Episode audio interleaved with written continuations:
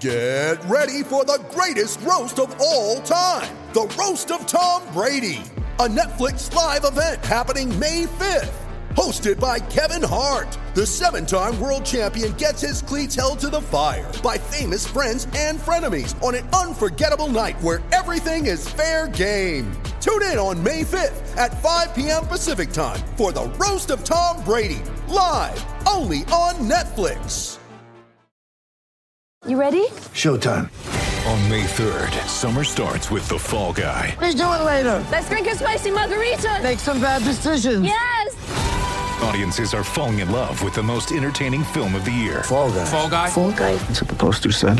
See Ryan Gosling and Emily Blunt in the movie critics say exists to make you happy. Trying to make it out? Because nope. I don't either. It's not what I'm into right now. What are you into? Talking. Yeah. the Fall Guy. Only in theaters May 3rd. Rated PG-13.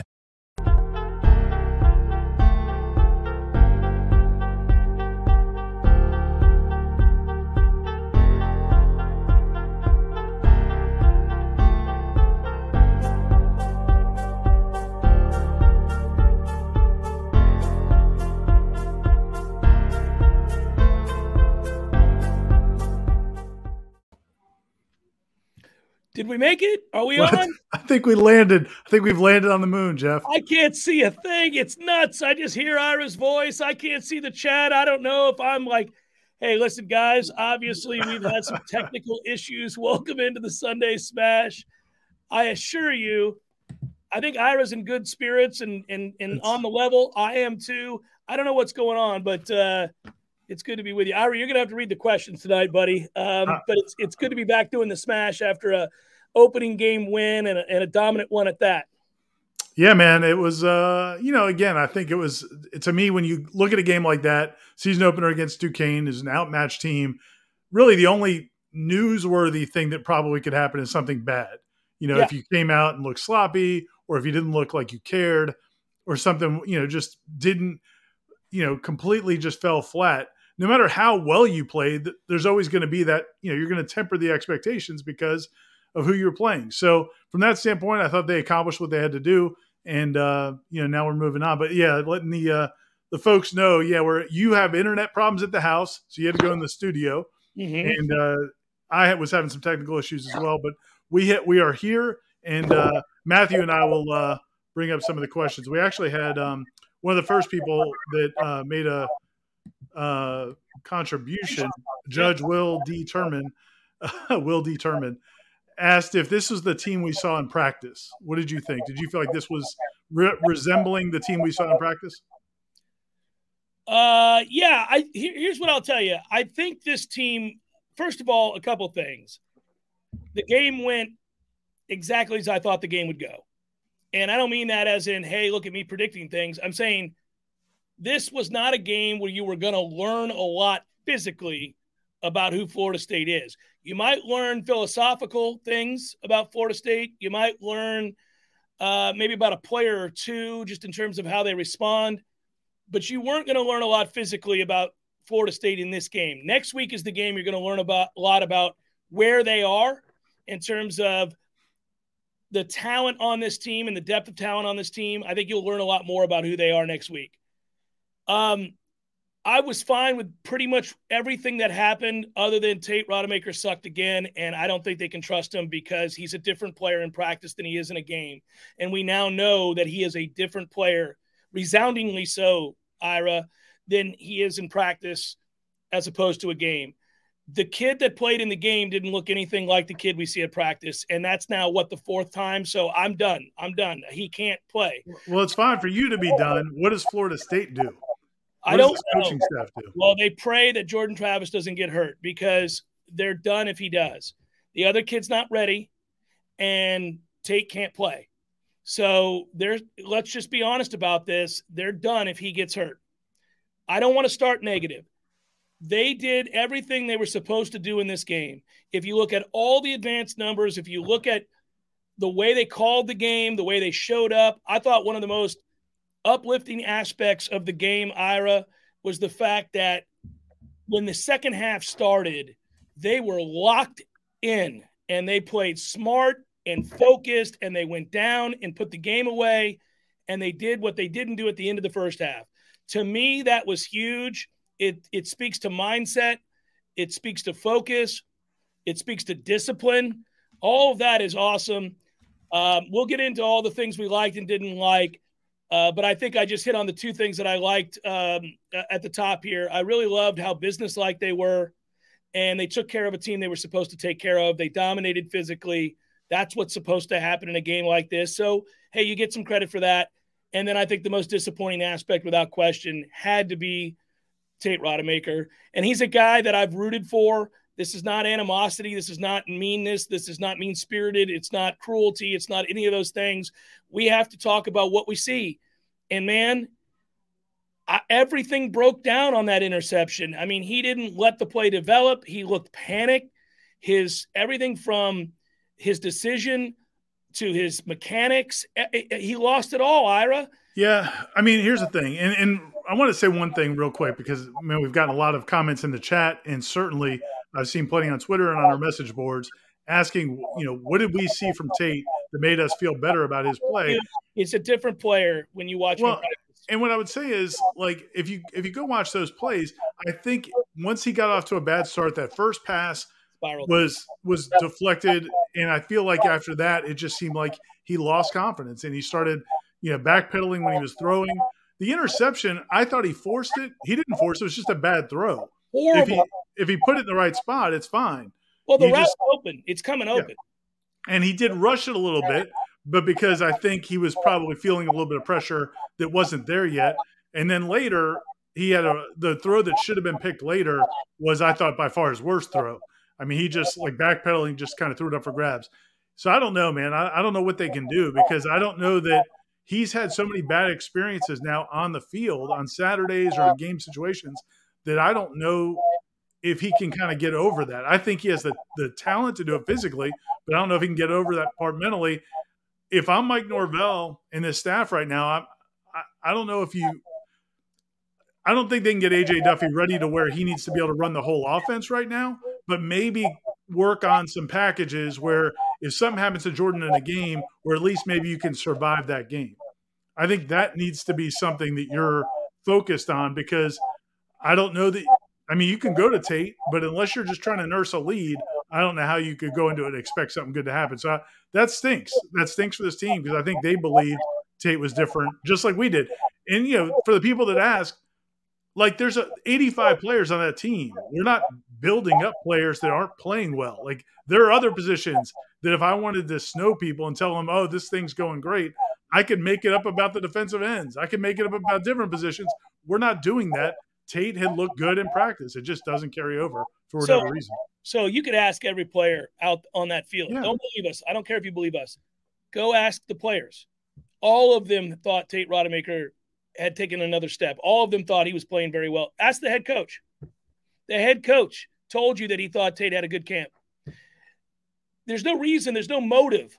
What's the motive for us to I mean, make that Tate Rodemaker had a good camp? Not my nephew Tate. Yeah, I don't know Tate. Uh, you know, I've interviewed him a couple times, but I don't know him. All I care about is what I see in practice and, in conveying that message to you guys so that you have context for what we're watching. And the truth is, I now know, in my mind, Ira, I think I know Tate's situation. I, I, I can never get into his brain, obviously, but I know what I see, and there's enough context clues. At the end of the day, Tate Rodemaker is a talented player who should be a lot better when he gets the opportunity than he is. But he's not.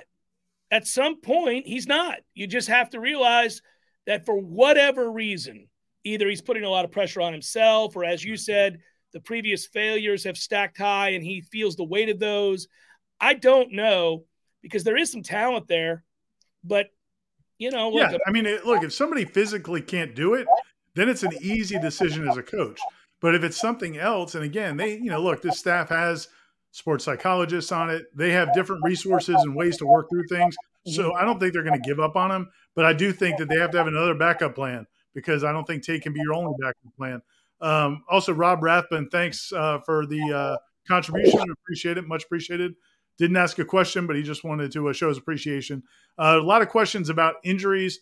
We don't have a lot of information. Johnny Wilson, all I can tell you is when we watched him after the injury, He got checked out in the injury tent for a long time. He came back out. His ankle was looked like his ankle was taped up because it didn't have tape on it when he went in the injury tent. And when he came out, he was trying to jump up and down and kind of get loose and run back and forth.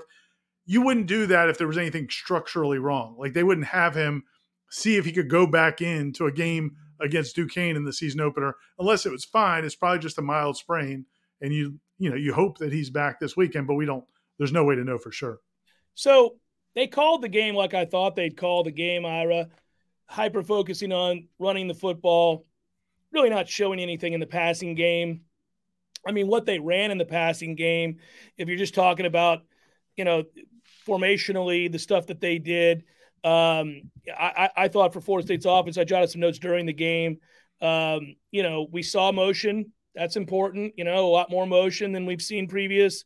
Um, they're going to run some RPOs, which would be great, but I don't think they showed you anything off of that. They're going to show a lot more to LSU.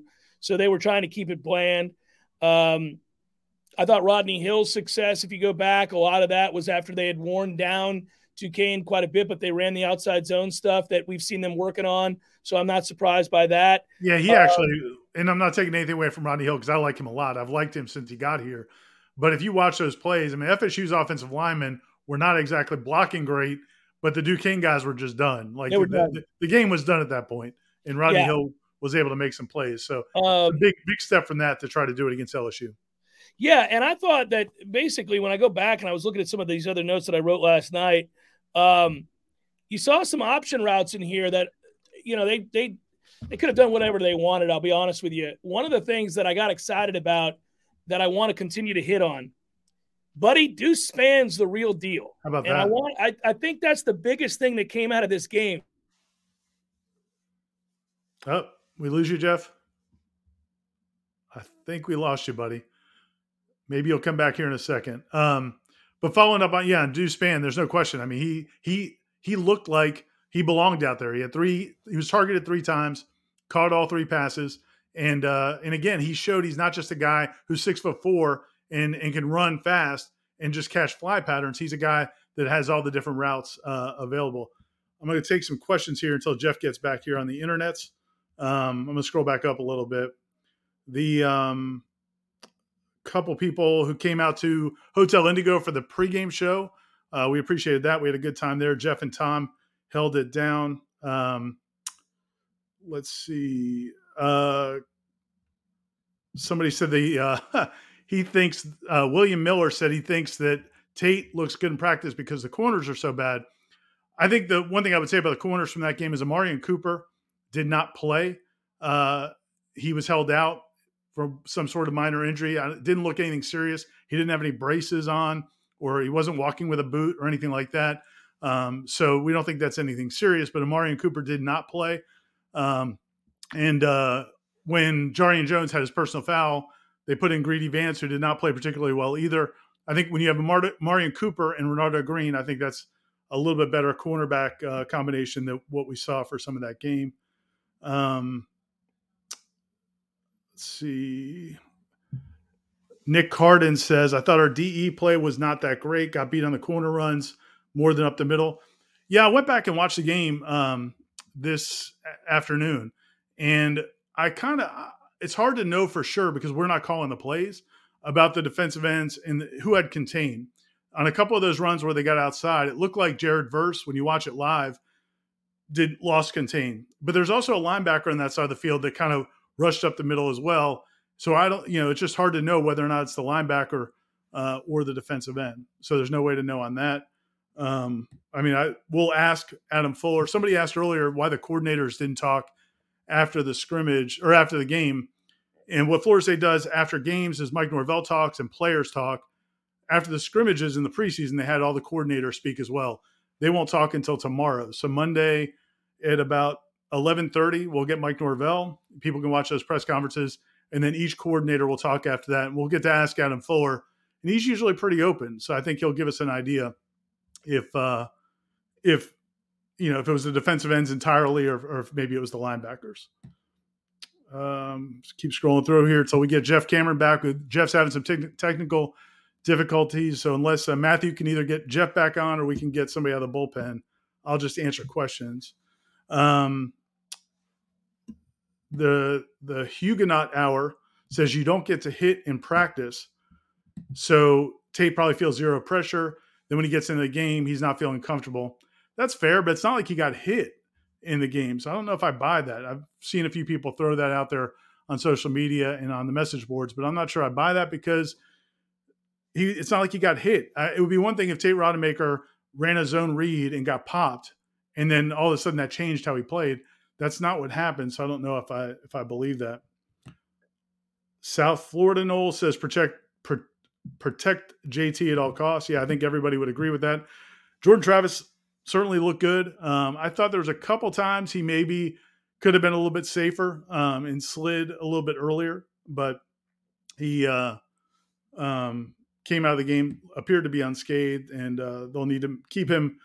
Obviously, they need to keep him upright going forward. Um, let's see. Eric Angel says, "I'm guessing we can't bring in a transfer quarterback now since the season has started. Uh, like unlike the NFL where you can uh, cut back the roster. Um, you know, I, the the whole question about Jordan and, and whether or not Florida State should have brought in a transfer is it's going to be brought up all season, especially if Tate or AJ Duffy doesn't look like they can play as a backup.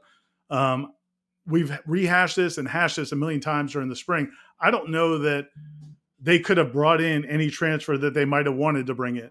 Uh, you know, it, there weren't a lot of not a lot of quarterback transfers are going to a situation where you already have an established quarterback, and Jordan Travis was an established quarterback. He won five of his last seven starts last year. He's very athletic. He's a very talented kid. Florida State needs probably a quarterback who's mobile, uh, as we've seen over the last uh, you know couple of years. So Jordan Travis would be hard to beat out, and a lot of quarterbacks are not transferring into those situations. You look at Chuba Purdy; he left to go to Nebraska. Well, he's not starting at Nebraska. Uh, Max Johnson left LSU to go to Texas A&M. He's not starting in Texas A&M. It's when you transfer and you transfer to a situation where there's already a starting quarterback, it could be a difficult situation if you don't win that job. And so I don't think they had a lot of opportunities. If they could have got somebody who was a world beater, then I think maybe they would have done it. But they weren't going to be able to get somebody to come in and just be a depth piece behind this offensive line. Um, excuse me, behind Jordan Travis. Uh, somebody says uh, Geo seven seven believes Jarrian and Greedy Vance should only be backups and used sparingly. Jarrian is another guy that's had a good camp. He comes out and has the personal foul right off the bat, which was, you know, ridiculous, and um, and it's something he's had problems with in the past. And Mike Norvell kind of defended him a little bit after the game and said, "Look, he knows it. He knows it can't happen he acknowledged he made the mistake. He knows it can't happen. And I think Mike Norvell and Florida State's coaches want Jarrian Jones to be successful because he is a talented football player. He just needs to cut that out. I don't think they're going to give up on Jarrian Jones. Uh, Greedy Vance, again, it was limited action. I didn't think he played great by any stretch. Um, but again, I think your your best two corners right now are Marion Cooper, um, Renardo Green, and then Azareye'h Thomas. And Azareye'h Thomas played pretty well when he was in there. He got the one pass interference penalty, um, but he certainly showed he can play at this level. Um, looking through uh, some of these questions as we wait to try to get Jeff back on. Um, Jonathan L says we should just get Duffy ready. He's the future. Yeah, I mean AJ Duffy um, is certainly talented and uh, he's had a good camp. I don't think he's ready to play. He's certainly not ready to play in a game of significance where he has to take a lot of snaps. Um, but you know, I think they're going to have to get him ready to some degree um, after what we saw with Tate. Oh, we got Aslan. Yes. God, is that Aslan Hajavandi's music? Ultimate Warrior starts shaking the ropes. And what's up, Ira? Crafty left-hander out of the bullpen. Yeah, a little bit, a little bit. What are we talking about right now? We feeling good about things? I'm, I'm just, just going through questions. A lot of uh, Tate Rodemaker, uh, AJ Duffy questions, buddy. A lot of people yeah. concerned about Tate. You're uh, Jeff and I gave our stances that we didn't make it up, that we didn't conjure. You know, there's I don't know. There's this theory that we just kind of came up with the idea that Tate could play. Um, I don't know though. Like, are, are you ready to move on, or yeah. do you think there's still time to figure it out? You know, you made a good point in one of your columns earlier, like in the off season, about seeing the growth that he had made, and you know, sometimes we get a little too you know, we're a little too gun shy. We get a little too quick on judging these guys and then not giving them time to grow. I personally didn't think he looked all that different or great in the spring, but I did see something from him this camp.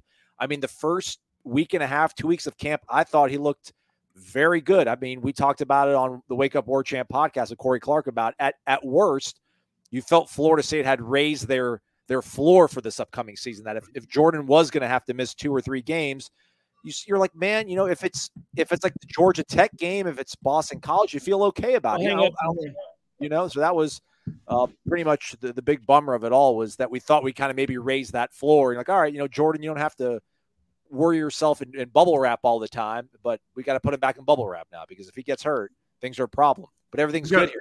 We got to put we got to put Jeff Cameron in bubble wrap too, dude. I, am on the cusp of throwing something. Um, Aslan, yeah. don't run away just yet. Yeah, Aslan, you you may need to be on standby, buddy. Um, it's a weird sort of deal. Uh, I'm sorry. I, I left my house because I was having internet problems. Oh, drove to a radio studio that has better internet than me, connected directly, and then watch the internet go down here in the studio. So uh-huh. I apologize. I'm doing all I can. I'm dying for the smash, baby. I'm doing everything.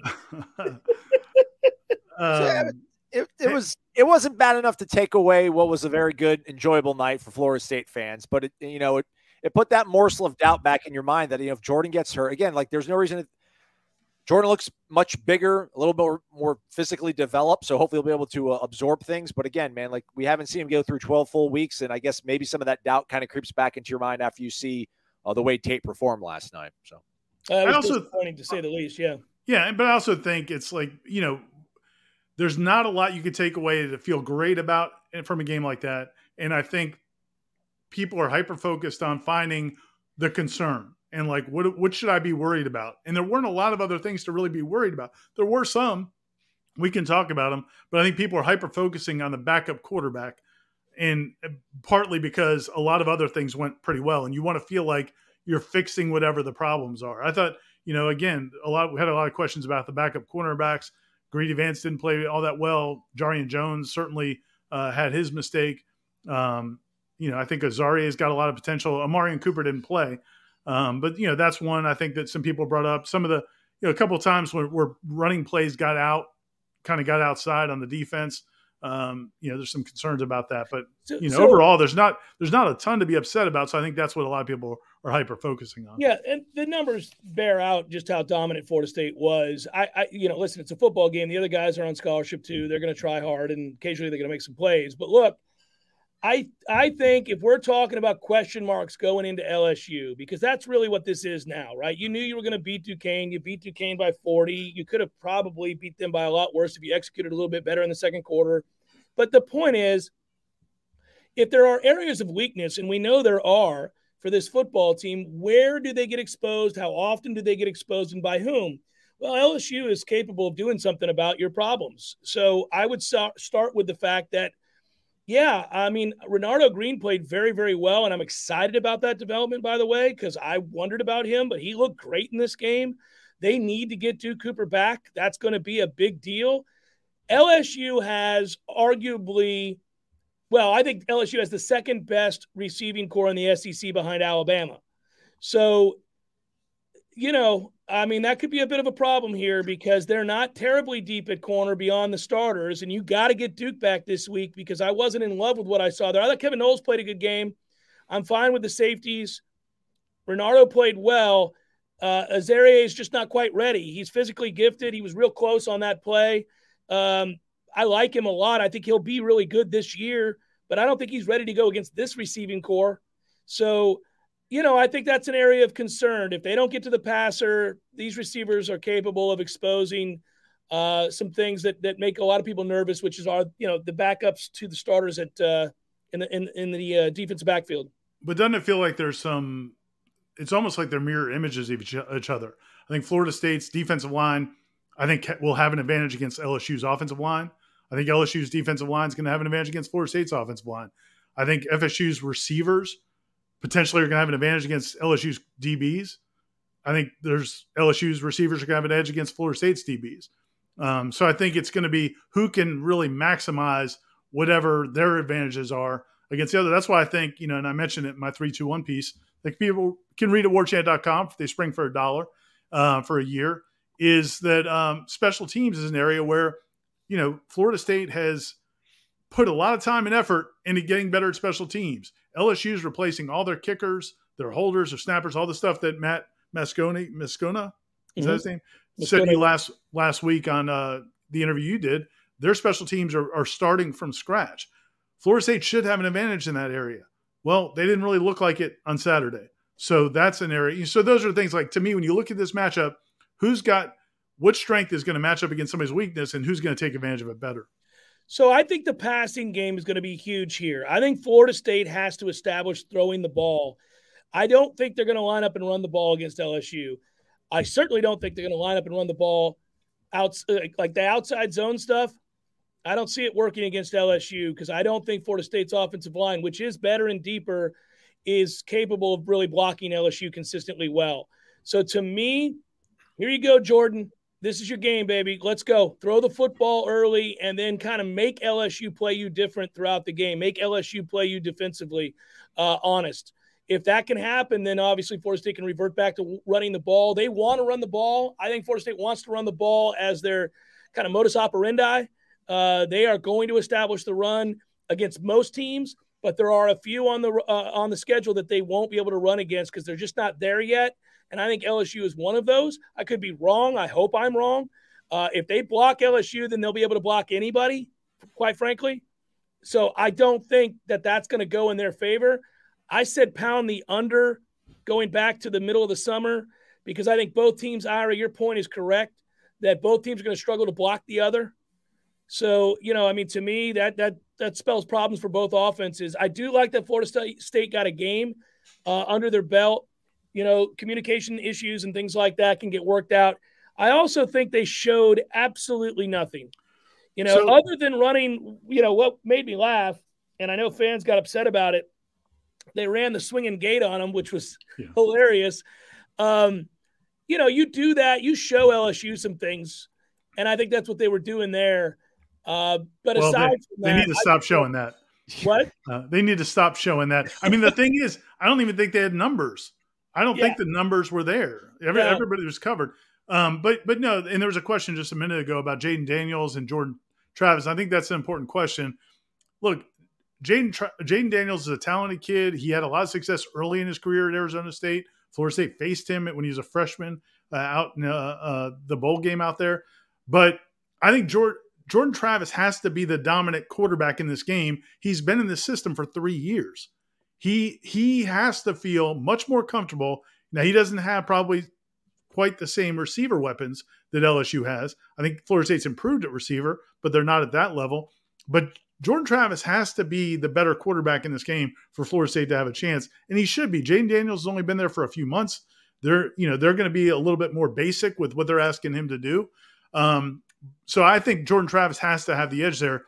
Uh, Aslan, since you're still here, I want to give you a second. Somebody asked about uh, Kentron Poitier, and uh, you've been a proponent of Kentron.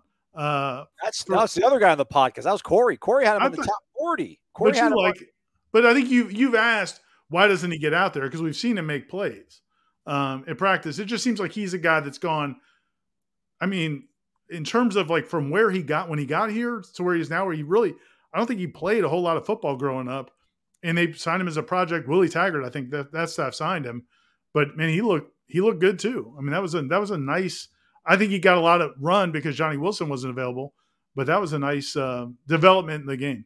Yeah, Ron Dugan, shout out to him developing these guys. Uh, to the quarterbacks, I'll say this and then I'll, I'll bounce out. You guys, you're, you're both stable here. Like Jeff, Sunday night, I guess early Monday morning when everybody's walking out of the Superdome, is it going to be, is the narrative going to be more so like the winning fan base leaving the Superdome thinking, wow, we really have something probably pretty darn good at quarterback? Or is it going to be the team leaving that dome, losing that fan base thinking, I can't believe our quarterback just lost to that quarterback? well, I, I it's a good question, Aslan, now that I think about it. Wow. I, I don't know that I would, if I were either fan base, uh, pound my chest about you know beating the other quarterback or anything like that. I, I these are two quarterbacks that I think are probably middle of the road quarterbacks um, that have some gifts. I agree with Ira that Jordan's got to be the more comfortable player in this game, but that gets taken away pretty quickly if you're under pressure. So um, I, I, don't know how to answer that question, Aslan. I, I think both defenses are going to play well, to be honest with you. I, I say that again. I, I think both defenses will play pretty well here. My fear is if we're looking at areas where one team has a distinct advantage over the other, I do think LSU's receivers are uh, significantly better than Florida State's receivers. I really hope Johnny Wilson's healthy because I think he can be a difference maker for them. Um, let's see that he can be healthy. You know, he was never going to be a burner, so he he was always going to have to use his body. But if he's limited in any way with that ankle, you, you get worried about it. I was saying before the stupid internet broke down that I thought the the thing that I got so excited about was Deuce Spann looked like a real receiver, guys. Deuce Spann yeah. is a difference maker. Deuce Spann is a name we're going to be talking about all season long. He has come light years from where he was, and he's the physically most gifted receiver on the roster by far. So I to me. So uh, listen. Yeah, I don't know about. I don't know if I'd say that, but he's he is physically gifted, no question. I, look, man, Johnny Wilson's. I know you're not all in. I'm telling yeah. you, Johnny Wilson is very close in terms of what he can do because he's he's not doesn't have the same top end speed. Not but at all. Dude, but he's six seven and he'll high point the ball, and we haven't seen Deuce Spann do that a whole lot. So Johnny Wilson's got a different. but yeah, well, but I, you're but we can't assume he can. I know Johnny Wilson can that's I'm telling you, man. Like I know Johnny I, will drop a pass just like he did in this oh, game. Come on, and, Deuce Spann's never dropped a pass. Listen, come on. Well, I'm not allowed to compliment Deuce Spann without you bringing up Johnny Wilson. Well, I can't compliment Johnny Wilson without you bringing up well, drop you passes. Johnny Wilson into the conversation while I was complimenting Deuce Spann. Aslan, turn off his mic. Cut his internet. I'm cutting my internet. You take it over, guys. All right. See you, man. No, no, it's a good problem, man. They got they've got some guys. Yeah, I'm not I'm not mad about it. I want Johnny Wilson to be a star. I just Johnny Wilson, you know, I mean, unfortunately got hurt. I mean, we'll see. Um, I LSU's going to play press. We'll see if he gets off of it. Well, um, Deuce is. I mean, look, man, that kid doesn't have any experience in that either. I mean, that's going to be a challenge for both of them. Deuce is physically more gifted than Johnny. I, but does it make him a better receiver? Doesn't make right. him a better receiver. In time, it might. We don't know. I hope it does. His top end in terms of the athleticism is something that I'm intrigued and excited by more than I am Johnny Wilson. You're right to bring up Johnny Wilson's size because that's what he's got to use, and he should. I mean, damn, don't play small, play big. You're a big dude, and go catch it, go snatch it. Right. Fight the ball a little bit for for my liking, and I hope that that goes away in time as he reps because he's a guy that does have a physical advantage against every corner he faces. I agree. And again, yeah, and, my, and the thing is, it's what's different about him than a lot of six six kids or six five kids is a lot of them because they're so much taller won't go high pointed because they're not used to having it. That kid will go up and get it. And so I think, I, you know, again, look, I just, again, I think when you look at what Deuce Spann could be, what Johnny Wilson could be, I think those are going to be really important weapons. Uh, I think Malik McClain's still a nice player. Kentron Poitier's coming around. Mycah Pittman's a nice player. If you ever get Winston, if you get Winston right back, now you've got a, I mean, you've got a core, you've got a solid group that probably in the second half of the season will be um, better than they are today. The problem oh, is you got LSU, you know, this in six days, in six and seven days. The biggest thing, I I think what we're doing is we're betting on guys in this right. race to becoming a more refined receiver. And like for me, the guy that's shown the most amount of progress, at least in terms of being able to run the other routes, and and that is Deuce Spann because he didn't show anything in the spring. Right. Like I didn't see anything in the spring. He was he was pretty awful. And he was fighting. Saw, the, he was fighting the ball too. Yeah. yeah. All I saw was a guy that was physically really gifted, but I didn't. You know, we didn't know if he could really play. And he seemed to struggle to get off the line. He struggled to run routes. He struggled to catch the ball. So the fact that he's already where he's at is so exciting to me because that tells me that man, the learning curve is quick for this kid. I mean, he is really coming on. And if he becomes the kind of player that his talent portends of, well, then yeah, man, it changes the season.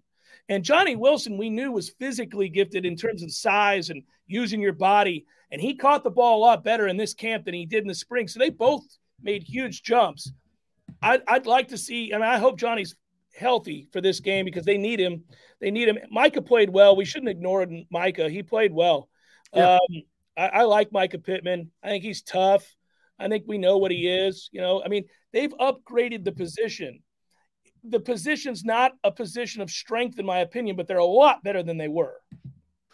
Yeah, and uh, we had a couple. We had actually one person asked about could um, it was about Deuce Spann. Hold on, let me go. I'm trying to go back and find through the questions.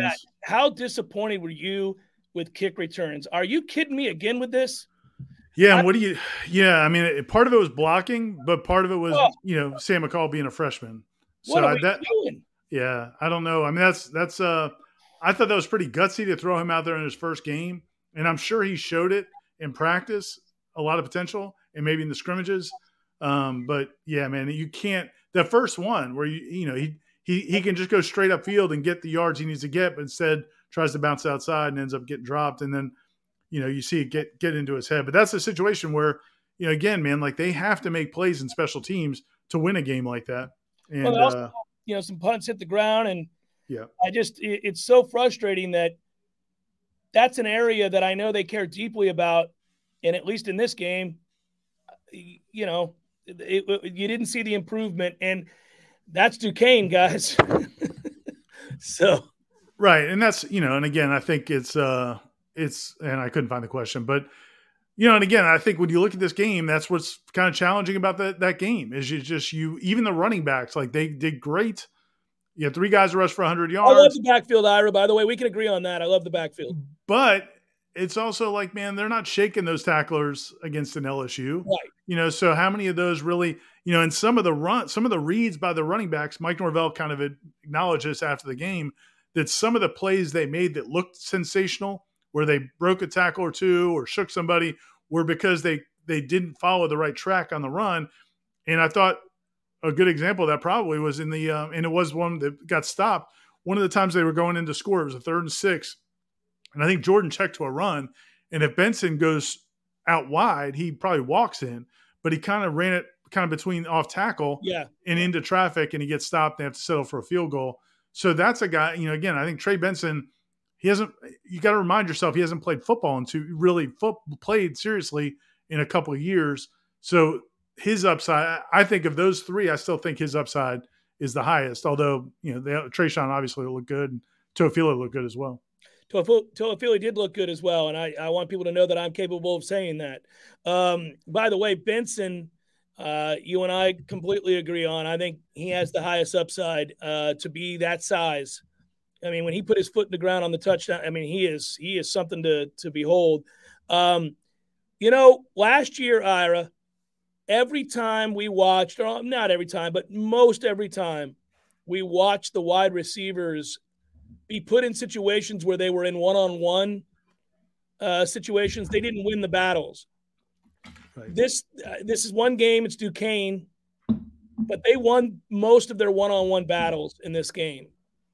They won't do that against everybody. Nobody does, and they certainly won't do it against the really good teams they face. But I think they're capable of winning more of those by a lot than they did a year ago. And that's maybe why I'm giddy about Deuce Spann. If he gets one on one with that speed and the the comfort level he's now showing, and then you throw in the mix, let's say Johnny is going to make plays because of that physical advantage that we talk about a lot.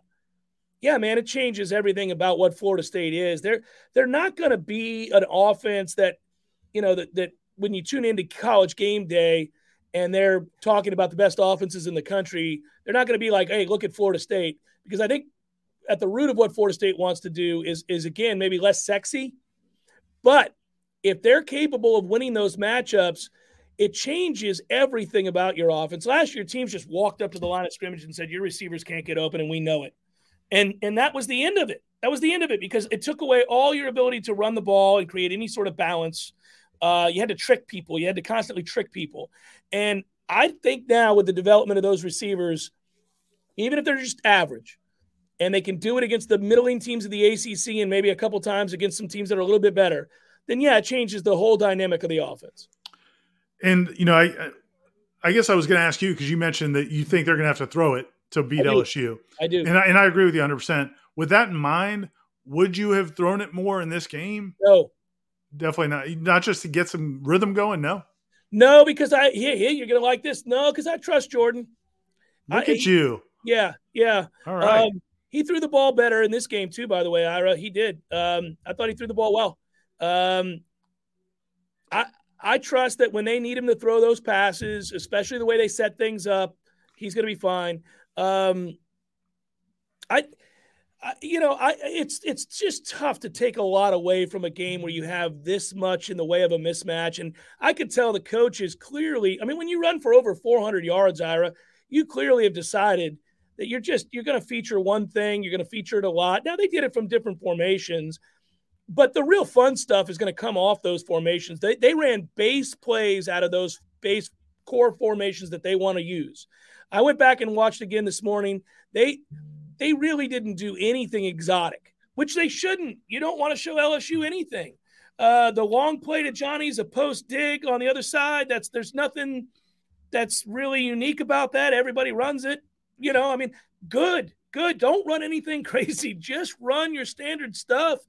Um, and then off of that, we'll see a, a lot more. I really believe that we're going to see a ton of plays off their base uh, formations that we didn't see in this game.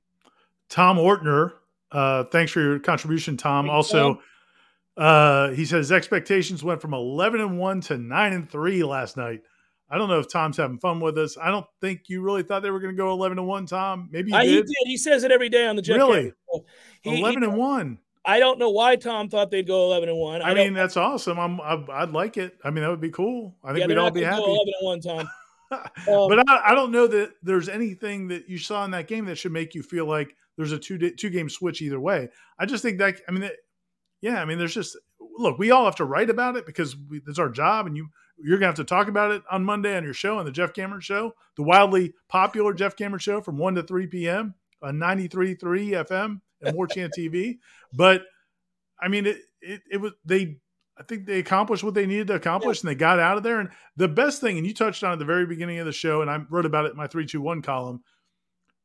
We were talking about this last week. I think we were talking about this on headlines about all the times when Jimbo was coaching, when the team was good, where they would come out in the second half and try to have that one good drive so they could get everybody out of the and game. They couldn't do it. And they would never do it. They would have a penalty or a fumble or something, and then Jimbo would make the starters play another series and then another series. And all next thing you know, the starters played three and a half quarters because they never had that one good series where he felt good about. So for them to come out, get a three and out on defense, go right down the field and score on offense, that's a, I think that's a good sign against anybody. A real good sign. I agree with you. Yeah, no, buddy, I was so excited about that. I ended up. Uh, thanks for getting my press pass, by the way. I didn't need it. Uh, I, I, I, it's sitting, it's still sitting where I left it. No, and I appreciate it. Uh, our buddy Ed from over there in Pensacola, DeLuna Coffee, Ed oh, okay. said, Hey, Jeff, would you and your dad like to just go sit together in the Champions Club? I got a couple of extras. I was getting ready to come meet you for my press pass. My dad looked at me like a like a young pup just begging to be held. said, can, can, you take me to the Champions Club, son? I said, Sure, let's go. I, I saw the picture you tweeted and I figured it out. Yeah, I didn't, so, I didn't know Ed gave it to you, but I knew uh, I didn't know yeah. DeLuna Coffee gave them to you, but I, but I knew yeah, somebody. DeLuna, DeLuna was walking out of the pregame show and said, "Hey man, I got these two. If you want them." He's like, "I'm going to sit in the box. Go ahead and go sit up there with your father." I turned to my son. I said, "Well, I don't want you to sit alone." He's like, "I got my three friends. We're good to go, Dad. You you and you and the old man go up there and enjoy some time together." So we did. But long story short, uh, I said to my dad when they came out in the second half, "Man, can we see a focused group that's business business like?" Can they come out here and just do what they need to do to put this away and let these other kids play? Uh, the second and third string kids, can we get them out there? And so, yeah, man, that happened and it happened quick. They were succinct. Um, I could have done with Florida State not settling for field goals at the end of the second quarter because I gave the 41 points. Uh, turned out to be 40. Ooh. Ooh. Yeah. So that that's a toughie. That's a toughie. But uh, it doesn't really factor into the way I view the game, other than uh, a little bit of loss of money. um, hey, listen, I got to ask you this: you and I can argue about receivers all day long, but you had to be pretty pleased with Kentron Poitier. Oh yeah, for sure, man. Like uh, that was cool because again, the you know again the nice thing about Mike Norvell's media policy, and look, I, I, some people feel like we we support Mike Norvell because he has a good media policy. That's not true. Oh, he's got to win games, guys. If they're if they're bad this year, there's not going to be a whole lot of support. No. Um. So, but but the one nice thing about one really nice thing about it is you do get to see that growth, like the the continual development of players. Mhm. And Kentron's a guy, and because so many of us as the media and fans, when we see guys as freshmen, we decide, okay, that guy can't play, or that guy, you know, he'll never play here, whatever it is. And he's a guy that came in was really raw, didn't know how to run routes, and over the course of three or four years now, has become a guy that can really play. And you know, you saw it coming. Like last year in practice, he would catch all those back shoulder balls. Um, you know, and he, and he and he started going up and making contested catches. He was Then he- Tate Rodemaker's guy, Ira. He was. He, was, Tate Rodemaker's guy, and Um, Now he but it was. I mean, he went and made plays last night, and, and like to your point about Deuce Spann, Deuce went up and got a ball. I mean, like that's that is what when you have those taller dudes and they're they will do that. It changes the complexion of your passing game. And Florida State hasn't had tall dudes with big wingspans that would go up and get the football, and that changes a lot. yeah. Um, It gives you a chance against a team like LSU. oh, I see somebody is kind enough to contribute. I can't read that, Ira. Can you read that question? Oh, let's see. Uh, let's M. Sid, M. Sid uh, thanks for the contribution. He asks, is Darius Washington out for the LSU game? I know he came off the field, but not sure if it was precautionary reasons. Uh, why was Jammie Robinson in the slot? And Ward reminds me of Le'Veon Bell. All right. Um, we don't know about Darius Washington for sure. Uh, he did come out when he when Johnny Wilson went in the injury tent. Darius Washington also was going to the injury tent, but it was occupied, so he couldn't get in there. So the trainers were actually working in, on him outside of the tent, and it did. I mean, you know, it looked like maybe something. It looked like there's a play, a couple plays towards the end of that drive that Johnny got hurt in. Also, it looked like maybe he got tied up with his lower body with a with a player from the other team. Maybe kind of tripped and, and kind of didn't look anything like crazy serious, but we don't have an update. Maybe Mike Norvell will say something tomorrow. I would say we're hearing there's a possibility Maurice Smith will be back as soon as possibly Saturday or Sunday against LSU. I don't we don't know that, but we're hearing good things about his recovery.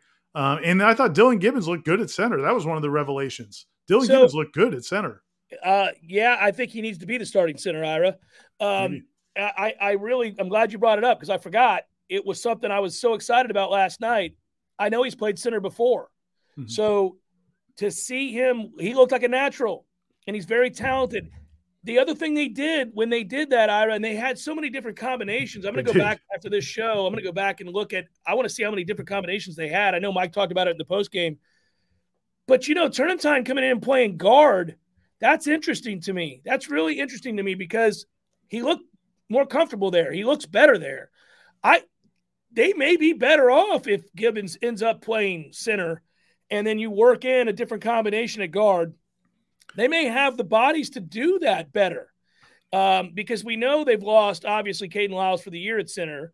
We know Maurice has struggled, unfortunately, with injuries since he's been here. And so he's always kind of dealing with something. So they've, they've put themselves in a tough position. So you had Darius come in because he's played a lot of different positions, but I like Darius elsewhere on the offensive line, quite frankly. Well, and it makes you so much better. If you got Dillan Gibbons at center, if you get Justin Turnetine is a big dude, Yeah. you got him at guard. Now all of a sudden you got a lot of beef. And it's interesting because Turnetine only played tackle before this. He's never really played guard. We talked to him about it last week, and they gave him a shot at it, and he he felt pretty good at it. They they like what he's done there, so that is an option. And I think that's where I've the biggest positive I saw from the offensive line is they do have a lot of different options. They do. I did want I did want to answer the other questions M. Sid had. Um, uh, also, why Jammie Robinson was in the slot. They want to move Jammie Robinson all over the place. They don't want to just keep him as a, as a safety at the back of the defense. You can argue whether that's the right thing to do or not. I feel like, and I know Corey complains about this in practice. He likes Jammie back at safety, um, but I think they want to move him around. He's a playmaker, and I think so. You're going to see him in different places. Uh, I think probably throughout the season. And then uh, Tr- Trayshawn, you're you're uh, more of an NFL guy than I am. Do you see any Le'Veon Bell and Treshaun Ward? Uh, Le'Veon's uh, bigger than Treshaun Ward, but I understand why. He's talking about the patience. The patience, right? Yeah, the patience. Yeah, he's talking about the patience. There is a lot of patience there, and he's a good football player. They're really okay at running back here. They're they're pretty good. I think we're all right, man. They all bring something to the table. Um, they're all guys that have a different skill set. They're all they all run hard. They're all capable of breaking tackles. They yeah, no, I like them. The um, yeah, last night they actually, um, I think Brendan asked them to talk about each other's game, and one of the things Trey Benson said that he likes about Treshaun Ward is his patience, and I do think that's something that Trey Benson is going to have to develop Mhm. because he looks like a guy who wants to get it and go. And sometimes, I mean, that's that's a positive a lot of times, yeah, yeah. but sometimes, especially with like some of these zone offensive running plays, you you know you do have to be a little bit more patient. So that's going to be we'll see him develop that. I think as time goes on. I'm really curious, Iris, how this plays out against LSU in terms of who gets the ball, because I think penetration from the defensive line uh, for LSU against Florida State's offensive line is going to kind of dictate some terms here. I don't think those slow developing plays on that outside zone is going to work against LSU. So I think they're going to have to run um, a lot of the other stuff out of their base with all those counters and things like that. I'm fine with that. That's fine. Sometimes you got to do that. Some teams can take things away, but uh, it'll be curious to see who they feel most comfortable with uh, at that position in a game like this. Benson's the the most physically imposing. Um, I, he's a downhill runner, like you pointed out. But at the same time, boy, Treshaun Ward's a real good player. So it, it'll be interesting to see how they, you know, who they decide to go with for the uh, predominant number of carries. Sage Rubin asks, "Did we feel like the pass rush was good?" Well, they got the ball out of their hands so fast they weren't about to take sacks. Um, I don't know if that's your thought, Ira. I don't want to speak Yeah. for you, but I thought that um, I thought Duquesne understood the deal. Um, It was interesting. It was interesting to see their approach to the game. The They- way they they Yeah. drained the clock after, Yeah. before every play. They got it down to.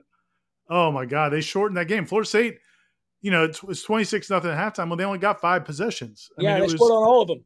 yeah. And he was very Um, much trying to to shorten that game as much as possible, which I give him credit for because you know he's not trying to get embarrassed, but he also knows, man, I can't block these guys, so I'm not gonna I'm not gonna just try to have my quarterback drop back and read the field. It's get the ball out of your hands as quickly as That's possible. the coach doing the right thing by his players, man. He knows what they are. We don't have to kid ourselves here. They're in no position to compete against Florida State. trying to get that was- check and get out of town. Get that check, get you guys out of there without getting them hurt. Right. Let's go. You got a season to play against like minded competition, you know, in terms of physically what they'll be facing from here on out. These are teams they can beat. They can go have a good season. You weren't going to beat Florida State. They knew that. Get in here, get the hell up out of here, is what they were thinking. And I thought it showed in the passing game. somebody mentioned a couple of people i think I mentioned that gibbons they like about uh gibbons is that he'll go downfield and go after dbs and and that's what he brings man like he's not He's a good football player. and he's but he's not like the necessarily the most physically gifted offensive lineman you're going to see but he's very smart he works at it and he's got that nastiness like he he is out there to find guys to punish he knows that that's important setting the tone Yes. for an offensive line, and that's what he wants to do. So that's one of the biggest things he brings. And so when you guys notice that, it's not by accident. That's what he brings, and that's what they were excited that he brought. And I think that it's something that you see it in Bryson Estes. How about the play where Estes gets called for holding, where he like choke slammed the dude? Oh, it's And- incredible. they think I've been told, and I don't know if he still is, but at one point he was one of the strongest guys on the Right. team. I, I'm sure he is. He came in really strong. Yeah, he's a strong ass dude. He's also built for it, guys. I mean, that guy is. He's got some red ass to him. He's not nice, and I don't mean that like as in like we're not hanging out, but I'm saying he he he's got some what for to him. I love him. I think he's a great player. I think he's going to be a very very very good player. Is a better way of saying it. Shouldn't say great. I just get excited about his play. I think he's going to be a very very good player. Um, if he has to play a lot this year, they're going to be fine. They've got options, man. They've got options finally. Uh, and those guys aren't even close to reaching their peak ability. So that's exciting. I see two questions here. I want to get to Chris's Ira. Uh, but before I do, Carol asked a question about the player that surprised us the most. I'm going to keep banging the drum for Deuce Spann. I just thought he looked natural. I thought he looked comfortable. I thought he, you know, he he just he snatched the ball with his hands on one of those catches. I was like, there it is. Thank you. Um, I just No. continue to be excited about his play. Yeah, and he's been coming. I mean, it's really been coming. Like the beginning of camp was pretty strong. Then he kind of had a little bit of a lull, but it felt like Yeah. the last week or two, it's been coming again.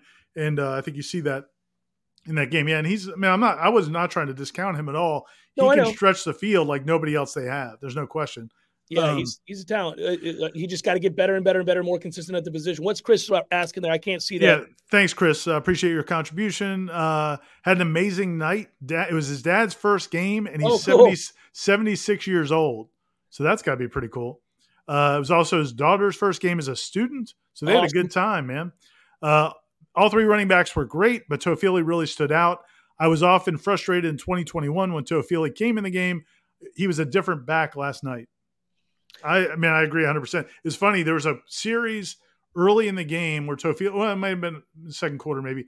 Toafili was in the game, and they were really at the exact same spot where he had a terrible series last year against Jacksonville State, where he had come in. I think Oh, Treshaun man, or yeah. Corbin Corbin got tired, Yeah. and Toafili came in and he had two horizontal runs where he lost yardage, like couldn't get a third and short, and they end up having to give up the ball. And it was just like, man, like you can't be running sideline to sideline against Jacksonville State, man. Like go get the yards. You need the first down. And then last night he was a different guy, man. He was he was running with authority. He looked good. The one play where he where he drops when he plants his foot in the hole and just Mhm. destroy just dukes that dude. I mean, yeah, he gave him like the dead leg. Yeah. yeah, he looked well, awesome. he's he's got a jump cut that none of the Yes. other backs really have. I, I I agree with that. I've never had a problem with his uh, wiggle. I've always thought he had the most on this team. He just was too small, and he made some bad decisions last year. You you just highlighted a couple that I was at that point. I kind of washed my hands of them uh, for that for that season. Um, but that's not unusual for young backs. Young backs because they get away with it in high school. In high school, you can bounce everything to the outside when you have his speed, and you're going to run past people. And it's a tough habit to break. Um, when you get to big boy football like this, I mean, you got to you got to run it where it's supposed to go. Um, and the hard part is there's a lot of instincts to being a good running back. So your instinct might be, hey, it's not here. I got to cut outside. I've got the gift to do that. You got to know when to do it and when not to do it. Uh, so maybe he's grown up a little bit there. And uh, but yeah, he's always had a lot of wiggle and he's fast. I also thought, you know, and, and what's interesting about him is on the other side of the ball, I think Derrick McLendon's a similar story in that something we don't talk a lot about because it's something we can't see. We're not out there in, we're not in the weight room. Mhm. But Derrick McLendon and Lawrence Toafili are both examples of guys who needed to get physically stronger to be able to do certain things. Like it's one thing to want to do it, Yeah. but like Derrick McLendon is a pass rusher, one of the, when you talk to you know John Papuchis, he said, look, he he had a hard time keeping his balance, keeping that strength as he went around offensive tackles because he just didn't have the strength. But then he's developed it over time, and now he can do it. And I know that a lot of people like you know there's a lot of concerns about the pass rush after that game last night. I think they're going to be okay, man. Like I saw there was a couple moments last night. I really liked their pass rush package when it was a thir- when it was an obvious passing down. They moved Briggs inside, which is something we expected to see. So now you've got Verse and McLendon outside. You got Briggs. I think they had Malcolm Ray with him one time with, with a four man line. Um, that's some. I mean, they got some guys that can get after the quarterback. Again, it's hard to say 100 percent because it wasn't, you know, it's Duquesne. But LSU's offensive line is not going to be a team strength. We don't believe, especially early in the year. So they might have some opportunities. I think those guys are going to pin their ears back and they may make some plays. Yeah, it was interesting. Um, you, you, we haven't talked a ton about the defense. I did see a corner blitz in there too. Um, so you know, I mean, he's going to have to dial up some uh, different looks this year because they don't have Jermaine Johnson. You know, so he, he's going to have to do it, and I, we'll see how good they can be. I thought Verse was exactly who we thought he was. Right? There's a moment where you watch him; he's Right. physically just too good for for the other guy, and then there's times you're like, "Oh, that's the wrong play there, son." Yes. You know, and that that's what he's going to be probably early on in his career. Uh, Daniel Hollingshead, nice. Thanks for the uh, contribution. We really appreciate it. He asks, does Norvell get a pass on this season if Jordan Travis gets hurt early on? And uh, it seems like trusting Rodemaker seems like a major misstep. Now, I will say this. I 100% understand why they didn't go get a transfer. I get it completely. And I think it was going to be hard, even if they really desperately wanted to get a transfer, it was going to be really hard to get somebody to come in here to compete with Jordan Travis. Having said that, if Jordan goes down and the season goes down because of that, nobody's going to want to hear those reasons. And so it's a, it, I think it's unfair to a degree because I do think it was a really difficult situation, but there's not, there's no way you're going to be able to talk people out of being furious at Mike Norvell if Jordan Travis, something happens to him and the season goes to hell. I mean, do you think, what do you think? You know, it's funny. People aren't gonna wanna hear it. argue both ways, and I think like you're basically admitting you can see where people would rightfully be pissed. You know, but at the same time, you understand why they didn't, and I, sometimes it's that way.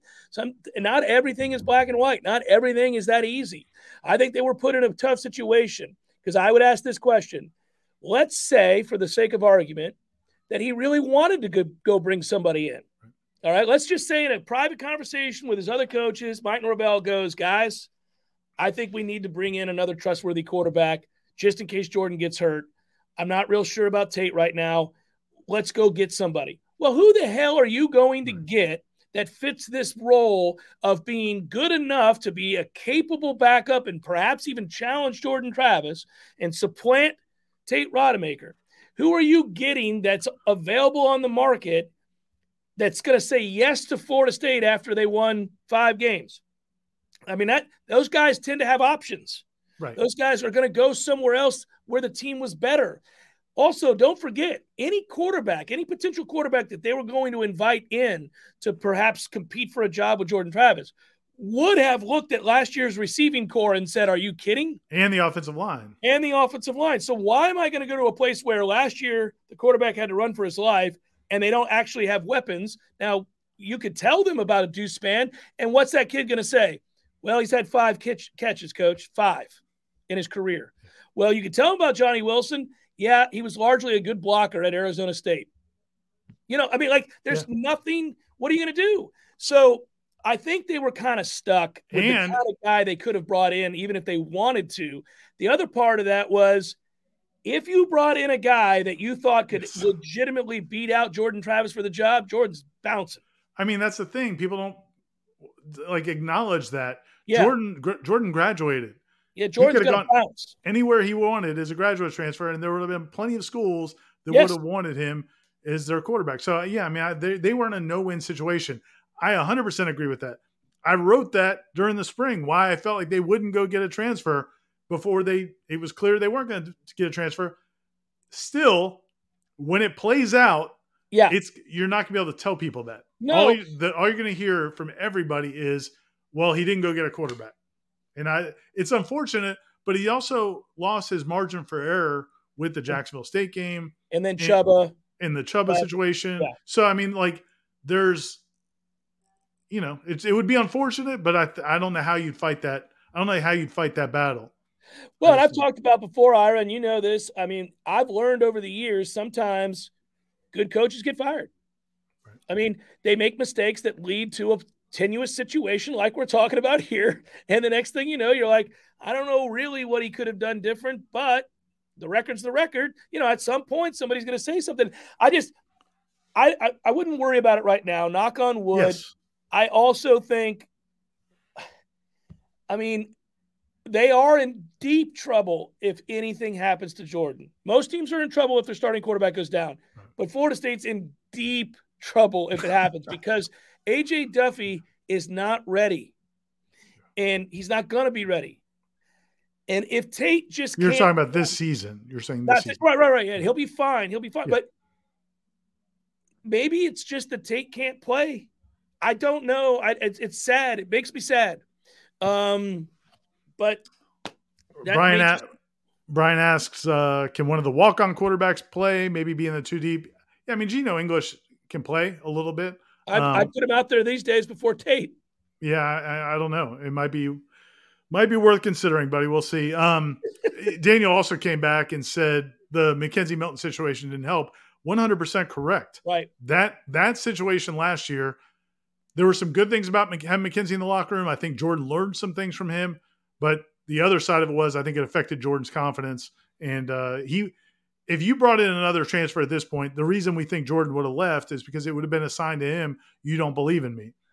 And, well, and this would be two years in a row you went out to get somebody because you don't want me to be your quarterback. And I want to make it plainly clear that if for some reason you had the ability to go bring in one of the elite quarterbacks that transferred, right? Like if you if you could have brought in one of the guys, you know, whatever. You're talking about you're talking about better than Max Johnson. I mean, you're talking about yeah. You know, the Oklahoma kid or somebody yeah, like right. that. Yeah, I'm talking about if you had a guy that you just know unequivocally is better than Jordan Travis, unequivocally, like he's just a better player. He's going to get drafted in the NFL as a quarterback in the first two rounds, and he's available and he wants to come here. Well, yeah, you would do that. You would have done that. You wouldn't have cared. You would have said, Jordan, I'm sorry. I have an opportunity here. I'm tasked with winning football games, baby. I got to go do this. I'm going to bring this kid in. Jordan would have said, Thank you, coach. Have a good day. I'm leaving. And you would have been fine with all of that because you would have gotten this prize commodity. But that guy wasn't coming to Florida State. There wasn't a player like that that you could have brought in, or at least not that I'm aware of, that would have been interested in coming to Florida State. So they were kind of stuck. I think, uh, man, I think we got all to all the uh, contributions. Yeah. I'm not 100 percent sure if, uh, if Matthew saw any that we didn't address. Um, he yeah, can pull them up. Good. Otherwise, we should be good. Thanks to everybody for hanging with us. I know we had yeah, sorry about the technical issues. issues. guys. Yeah, that was terrible with that. My bad, Ira.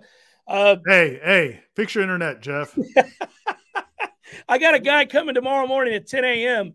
And uh, um, I said, I said, uh, first they told me tomorrow at five. I said, guys, do you know who I am?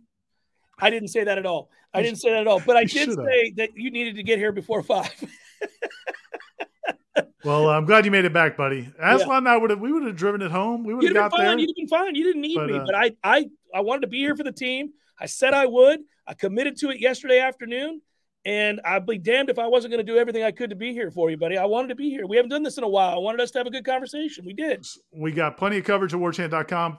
Continuing from the game, Michael had some recruiting updates from some guys, recruits who are visiting. Uh, he's got the updates up on the premium recruiting board.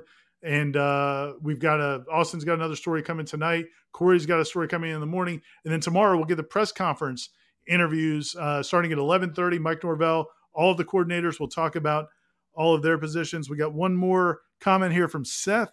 Love the show, guys. Staying up to watch before having to be up early for the Artemis launch. Speaking of the mm-hmm. moon, Bethune looks legit. Linebackers seem improved overall. Spann had a good game. Go Noles. I, let's talk about the linebackers real quick and then we'll go because somebody asked about Amari Gainer. Amari Gainer uh, did not start. He was not one of the starting linebackers, but he did play some. Uh, and then towards the end of the game, he came back to the field on crutches with a boot. Um, I mean, look, we don't know exactly what happened. A lot of guys get protective boots, um, and sometimes it's not that big of a deal.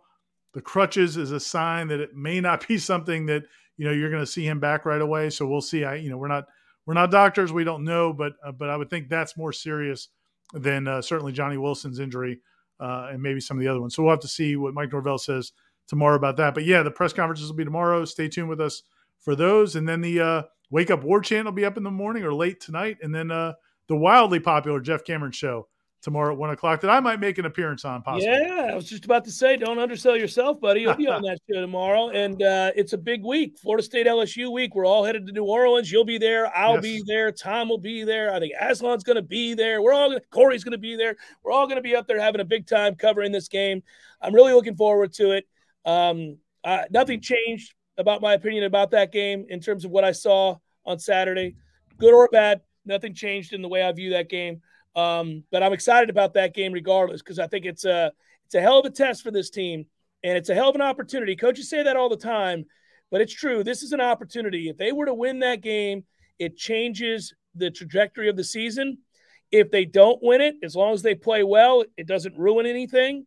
Does put a lot of importance on the Louisville game. So the bottom line is there's just a ton at stake this week, and we're going to be in New Orleans to cover it. War Chant TV, warchant.com. Jeff Cameron Show, Wake Up War Chant, all the articles, I was writing, all of that, all that good stuff. We've got you covered. So, uh, yeah, I, I want to thank Matthew. Thank you, Ira. Thanks to all of you guys for watching. Be well, everybody. Thanks so much for the support. We really do appreciate it very much. And thanks to ABC Liquors. Yeah, thanks to ABC. Thanks to every. I mean, look, we're off to a grand start here, everybody. Let's go. Let's keep it rolling. Be good, and uh, we'll talk to you again next week. Take care. Take care.